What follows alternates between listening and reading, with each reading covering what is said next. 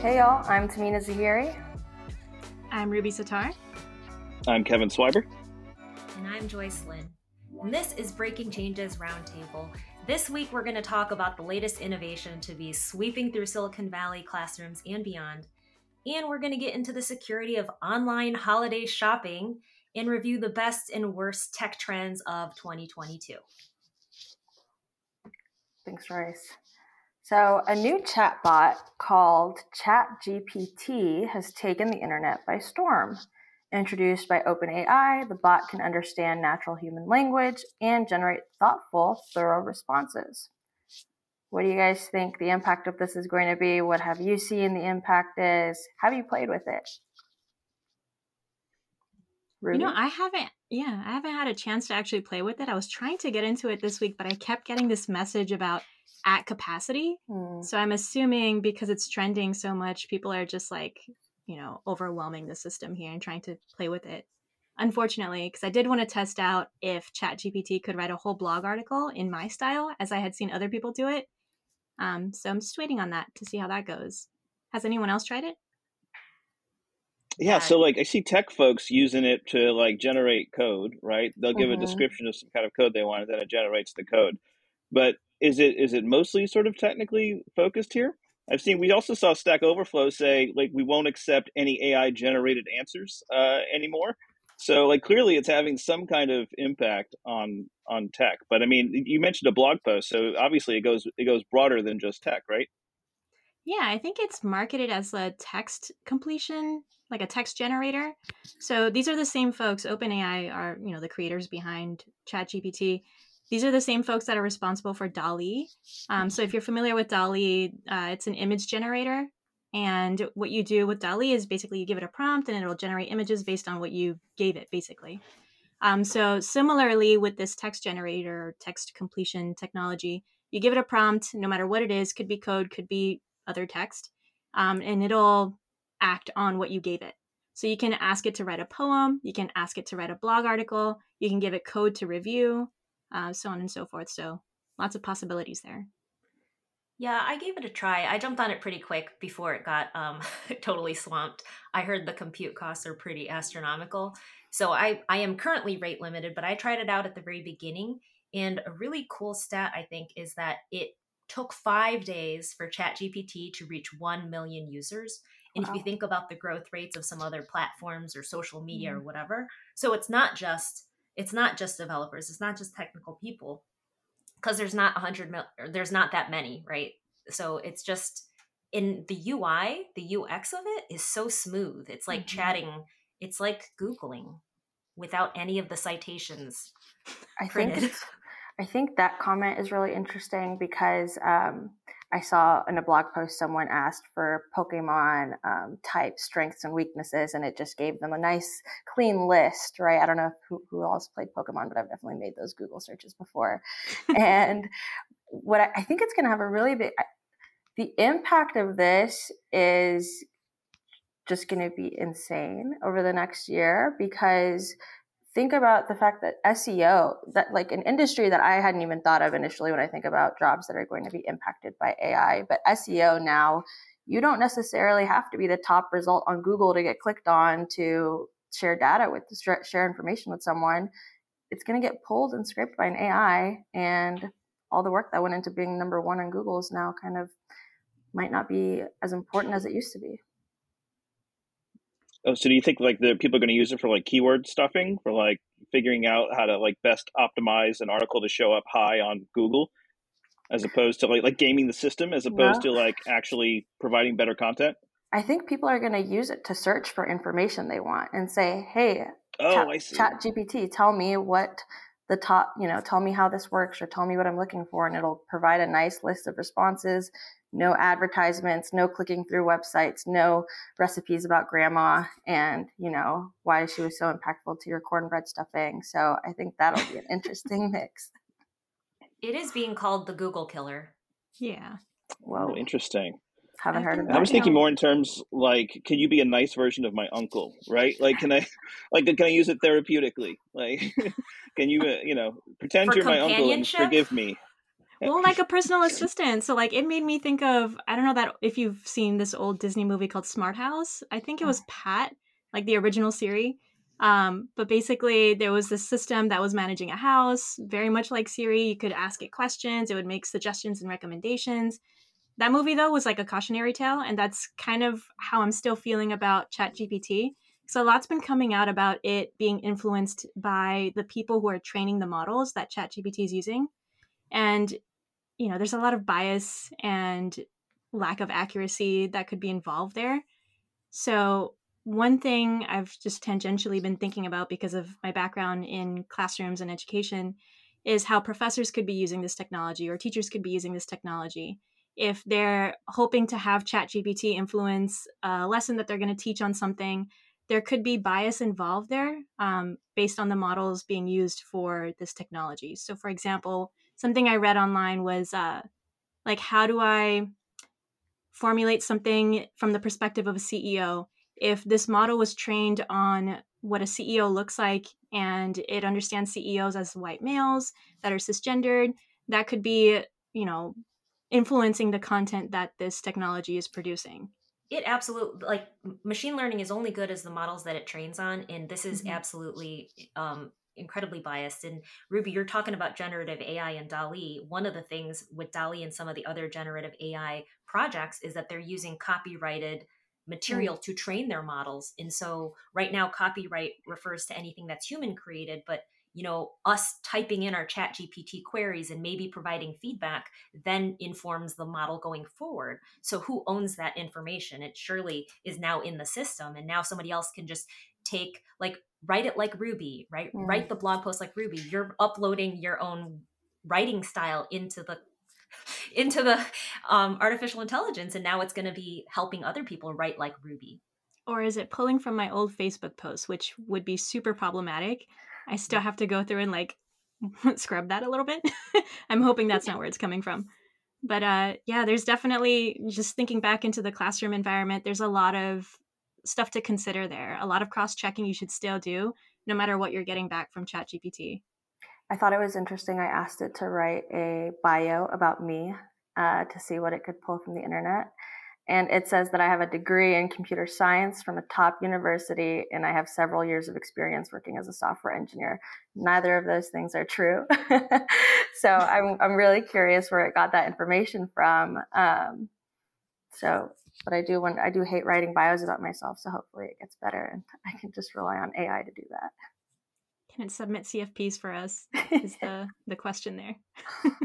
yeah and that's one of the issues that i have um like all the articles are saying like it sounds very plausible or it's kind of confidently answering this and if it's going to be a google google killer for me when i google i look through and i see who are the sources and then i can check a couple of them it's not already aggregated and abstracted away so that i could theoretically do some critical thinking Totally. Oh, it'd be nice to have a confidence ranking, like when Mm. it responds to you, like, "Hey, I'm like 20% confident that this is a, a good response," you know, which I like to do in conversation as well. I like to rank my the quality of my responses to give people an expectation. It would also it would also be cool to see a just a data set of where it pulled that information from, how much information it pulled from that website. Even though it might be a, a massive data set, it would be interesting to to poke through that. It's not that massive. It's mostly Ruby's Facebook posts, as I understand. so an excellent model. Well, I'm excited to see what ChatGPT brings up next. Now, how can you avoid becoming a victim of holiday cybercrimes? Find out next as we provide tips. All right, the holiday shopping season is in full swing if you're into capitalism. Are you waiting in long lines or are you doing your holiday shopping online? I, for one, have been getting spammed. I don't know what happened, what's happening with email, with like mobile. Like, I'm getting spammed. Yeah, I've been reporting a lot of junk this past week, especially, and getting messages on my phone Mm. as well. Email, I've kind of expected, but all these like spam messages on my phone and links to see this or that, it's it's a little sus. Definitely. So many weird emails coming in telling me I need to check something with my bank account or something's on its way to me and it's been shipped and I need to confirm it. And I know I'm not clicking on any of it, but so many people are. And I can't. So why do you imagine. think spammers, scammers, spammers, why do you think everyone's like so interested in right now? I mean, everyone's looking for somewhere to dump their money at this point, right? Where we have to buy all these gifts and man our traditions. And it's panic mode, right? Like Mm. people are, are starting to get to like the end of a holiday season and they're like, I've got to buy something quick. So let me go let me go online and just choose whatever. Suddenly they're getting a message about their PayPal account being fraudulent or something and they're clicking links and they're adding passwords and before you know it, boop. Yep.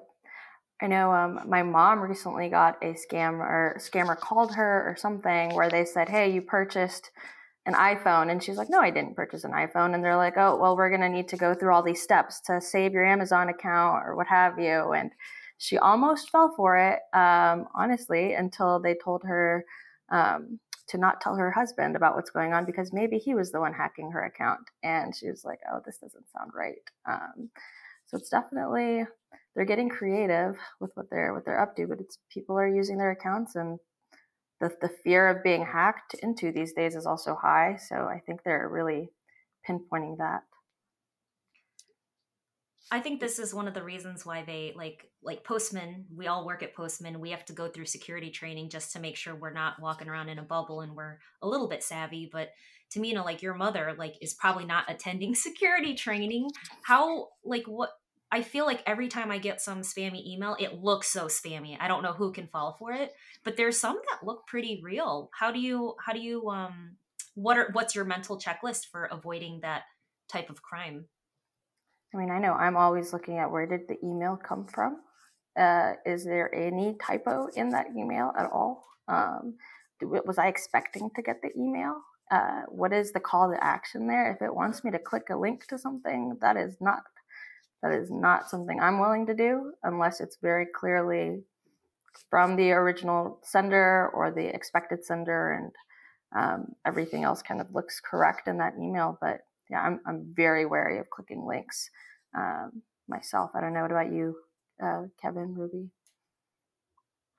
Yeah, I'm very cautious of, uh, you know, whenever I start to get a lot more emails or a lot more messages, I'll immediately start changing my passwords on everything um, and making sure that my passwords are not uh, easily remembered, even by me, unfortunately. Sometimes that gets me into a hole. But um, I think the common understanding nowadays with passwords is that your password should be a phrase Mm. um, and some combination of symbols and numbers, et cetera, et cetera. Uh, so that's something that I definitely do. Kevin, do you have tips for trying to avoid this kind of stuff? No, I mean, jokes on them. I've got like 80,000 unread emails, right? Like, so keep, keep it coming. Just Don't fill up my them. inbox. I'm not going to open that. I'm not going to open it anyway, right? Uh, but no, I mean, I'm always like definitely look, looking at the URL of a website that I'm going to, making sure that they're not taking like a lowercase L and making it look like a capital I, you know, like uh, they, they do this stuff all the time. And of course, always checking like security certificates on websites to make sure that it's valid, um, all that, all that sort of thing. But yeah, I mean, I guess the way out of this is to shop local, right? Uh, and don't do any online shopping. But I, I'm definitely not someone who practices that. Like I literally buy everything online. I don't even go like down the street to order food face to face anymore. I just like order it online and have somebody deliver it. So Oh, you're so sustainable. I personally think I heard this um, tech talk um, recently, and it really stuck in my mind. But Ruby, you're talking about the best practices for passwords. Other people like don't subscribe to passwords. Other people are talking about like multi-factor auth Yes. and auth.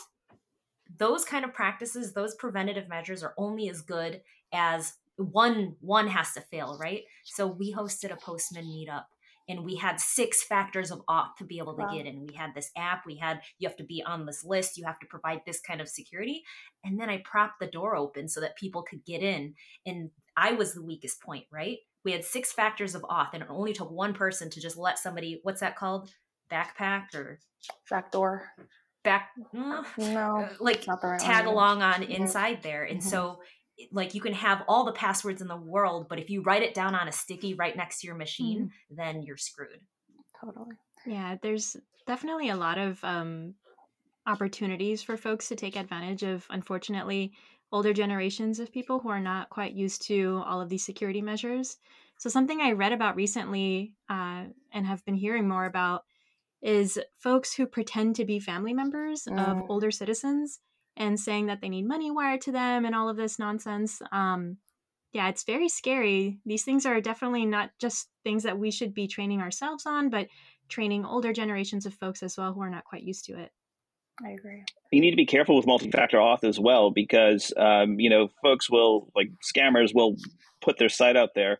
You'll put your password in, and then they'll ask for like your your multi-factor auth code, and then you add that in, and then they have full access to your account, right? Like so they can actually hijack your multi-factor authentication as well if you're not careful about the sites that you're using. Something something interesting to kind of uh, scale back up a little bit out of the consumer directly in businesses is that even business hacks and attacks increase during the holiday season because folks are off of work. And so, and specifically, their cybersecurity folks who might be, um, you know, 24 7 checking things to ensure there's no major breaches. They're off work. Hackers know this. And so, the impact of a hack, the impact of these cyber crimes is much greater during the holiday season. So, definitely something to take into account if you're running a business. I think at your your organization where you work as well, be pals with your security team uh, anytime mm. something suspicious comes up, run it by them. And if they're like, you know, you're being overly careful, then great. um, but otherwise, you do you do want to run these things by that team. Our security team actively targets me because they know that I'm a weak link. You're gonna put that out there, Joyce? no, no. I mean, I'm, I don't have my passwords written down here. No. So, yeah, it sounds like we have a lot of thoughts on different tips and tricks on, you know, cybercrime and how to be a little bit safer during the holiday season. Um, what were the most successful trends of 2022 and which ones missed the mark? Find out next on the Breaking Changes Roundtable. This time of year is full of festive celebrations, gift giving, family time, and an opportunity to recharge. But we also can recap the year as a whole. What better way to reflect on the hits and misses from 2022 than reviewing a list? For reference, we'll be using the Gartner's 2022 top technology trends. We'll be talking about the hits, the misses, where we think the jury's still out, and some of our 2023 predictions. So, jumping right into that, I'd love to ask Kevin, what do you think was a hit this past year? Oh, gosh, I don't know. Um, I didn't look at Gartner's 2022 top trends. I'm not really sure. What do, what do they say? Also, I'm not sure I, I trust Gartner with like giving me the cool trends of of 2022. Uh, but what's on the what's on the top of that list? Something that was mentioned actually it wasn't the top. It was like number nine, I think. Uh, was the metaverse. Mm. Uh, so curious to know what you oh, folks' boy. thoughts are on that. Oh boy, I hear there's legs in the metaverse now. You know, um, I'm I'm not as amped about the metaverse as a lot of people are. Uh, but I think it's you know I think it's super cool. I mean, we we see like folks kind of going back to to roots of of early internet social interaction now, and it's hard to like sort of match that to folks looking forward in the future with you know fully digital immersive worlds. Um, so I, I am not like totally stoked on metaverse, but I can see how a lot of people might be excited by an immersive experience. What do you think? For me, the jury's out on that one because uh, I have been seeing it becoming more popular. There was some research in that same study from Gartner about JP Morgan Chase being the first bank in the metaverse in Decentraland. Um, so I don't know too much about what's going on in the metaverse. I also have heard that folks are buying real estate there, mm-hmm. which is just fascinating to me. Um, but I also feel like, you know, we just got, or we're still kind of dealing with a pandemic. And people are excited to be with each other and be in person. So I don't know that this is necessarily the right time to market something like this. I don't know that people have the appetite for being more virtual when we just got a chance to be more in person. I I haven't been involved with the metaverse uh, this last year, but that's something I want to change going into 2023 personally. I think it's interesting that especially younger generations, they've grown up in a global world, internet connected already, and it's taking things to another another level of interaction in a in a in a more global world. Um, so I'm, I'm excited to see some of the impact this has personally on, say, Um, so for me specifically, just events, concerts where you might not be able to go in person. Maybe you don't want to deal with being in person at an event like that. I mean, the pandemic might be over, but COVID is still a thing. RSV has been taking the world by storm. The flu this last year was very difficult. I can speak from experience. And so, kind of being able to avoid that, but still have amazing experiences, I don't know. I'm on board. I think we're a long way. I think people are picturing like Ready Player One, and so yeah. that's what's getting people excited. But we are not at all there yet. And Ruby, you're bringing up Decentraland. I, I don't even know if that's how you pronounce it. I have looked for real estate because I live in San Francisco. I'm very poor. So I'm like, oh, maybe I can own real estate in the metaverse.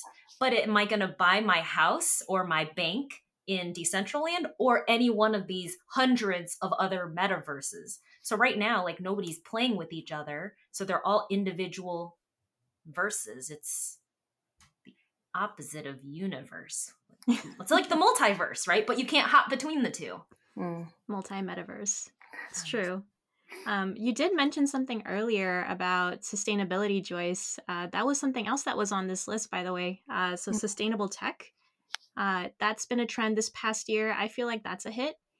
Uh, just because we kind of don't have any more space on this earth, right? We only have so many resources and we have to start thinking about reusability.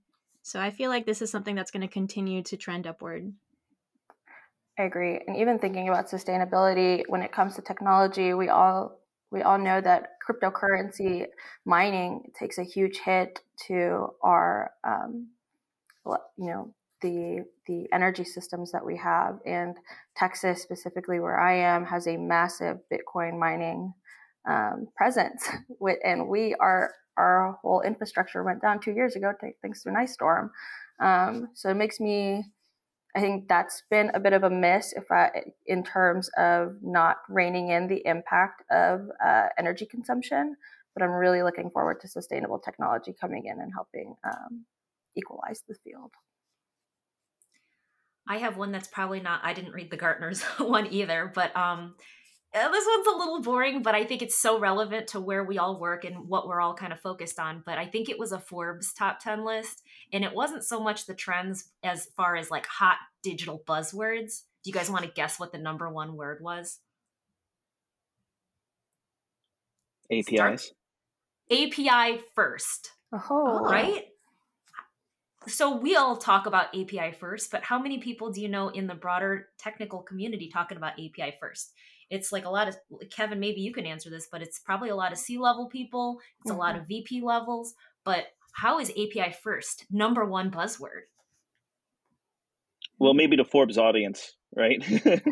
um, yeah, maybe that wider developer audience might not be talking about API first as much, but you know, definitely folks who are in director level, VP level positions are talking about APIs, and we could probably go through a list of of everything on, say, this Gartner list, um, and look at the API angle associated with it, right? I bet artificial intelligence is on there somewhere, uh, but APIs for for AI is is a big topic as well.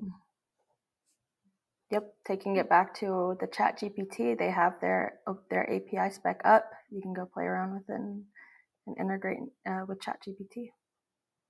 Yeah, I've seen a collection here and there on uh, on Postman to play with OpenAI, so you can definitely play along with these different technologies at this point people are building on top of it but i think the monetization not to scooch back to the chat gpt but the monetization and the um, the ability to build your entire business or integration on top of, of somebody else's tech is a little bit risky i hear that something yeah go ahead kevin uh, I was just gonna say my whole, I mean my whole world is APIs, right? Like I'm talking APIs every single day. Uh, and so definitely like a trend happening this this year specifically uh, is folks realizing the opportunity in APIs, right? Uh, and expanding kind of their API footprint so much that it's it's almost hard to to wrangle, right? So folks are seeing new business opportunities, new business channels come up through digital means, uh, and I think you know that that's probably only going to continue, and we'll start to see more interesting products out there. I mean, I think of AI as an API as a really interesting product that has entered the scene just just recently right?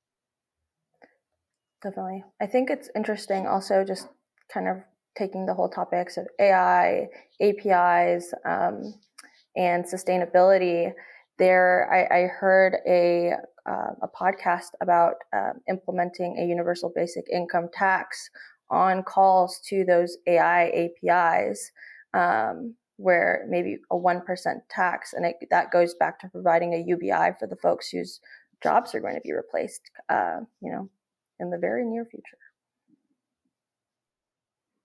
In the distant future, let's agree.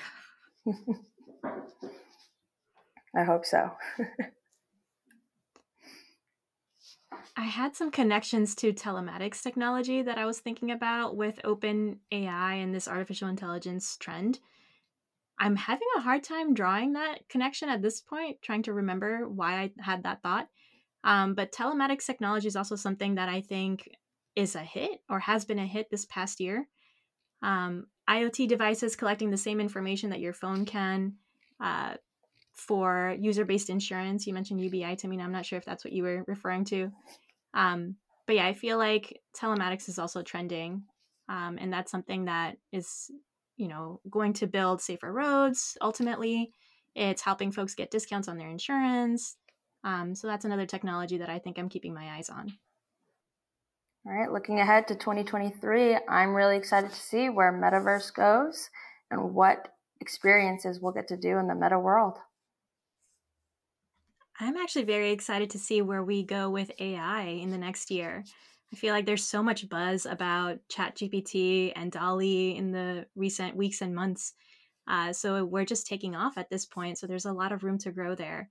And there's a lot of um, API access as well to this technology, as Kevin was mentioning earlier. So I'm excited to see how people continue to build and expand and really create beautiful things with this technology.